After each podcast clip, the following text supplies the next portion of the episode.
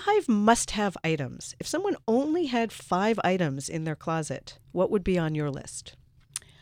Okay, so the five items would be one white blouse, but more blouse with some style. Perhaps it's got interesting cuffs or shape. Um, a pair of black pants that could be worn both day and evening. That's two. I'd say one great pair of jeans, preferably maybe a little bit lighter in color, either blue or white. And um, then one great jacket. Um, if you only have five, it might be a blazer, although blazers really aren't happening now. So pick one jacket, maybe that's three quarter length. So you could wear it over a dress or pants. And then one terrific dress. In this case, it doesn't have to be black. It could be red. It could be navy. I love navy.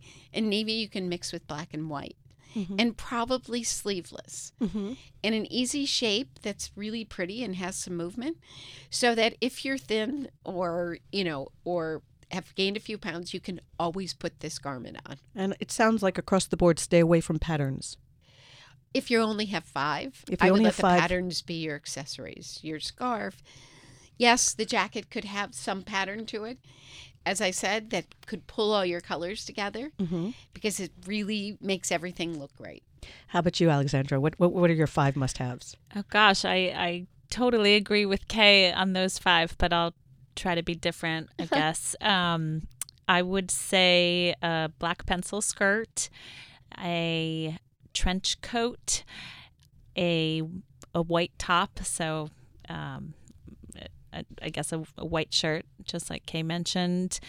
A pair of comfortable black shoes. So if you can last all day in a pair of black pumps, that's great. Not everybody can. So maybe go for um, like a pointy uh, black flat.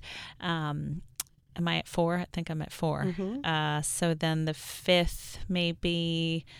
Uh, to go with those. I mean, I would say a black dress. I, mm-hmm. you know, that little black dress that you feel confident in. Um, for me personally, it would be shift. I love shift dresses. That's sort of the shape that works best for me. But mm-hmm. we all have different shapes, so you know what your shape is. Hopefully, that's true. I don't wear shift. Um, you know, and the only thing I would add, and and this would be. Uh, customized to the individual, but take the one feature that you most want to emphasize, that you're proudest of. If you have a small waist that makes you feel great, get a great belt. Uh, if you have um, a, a, face that you want to enhance and show, and you want all the attention to go there, maybe it maybe it's some big prominent um, sparkling earrings. Right. If you love your legs, then make sure in, in your five items that you have, there's one thing that really draws attention to them without looking in uh, in any way inappropriate. And I'm sure you know where to cut the line on that.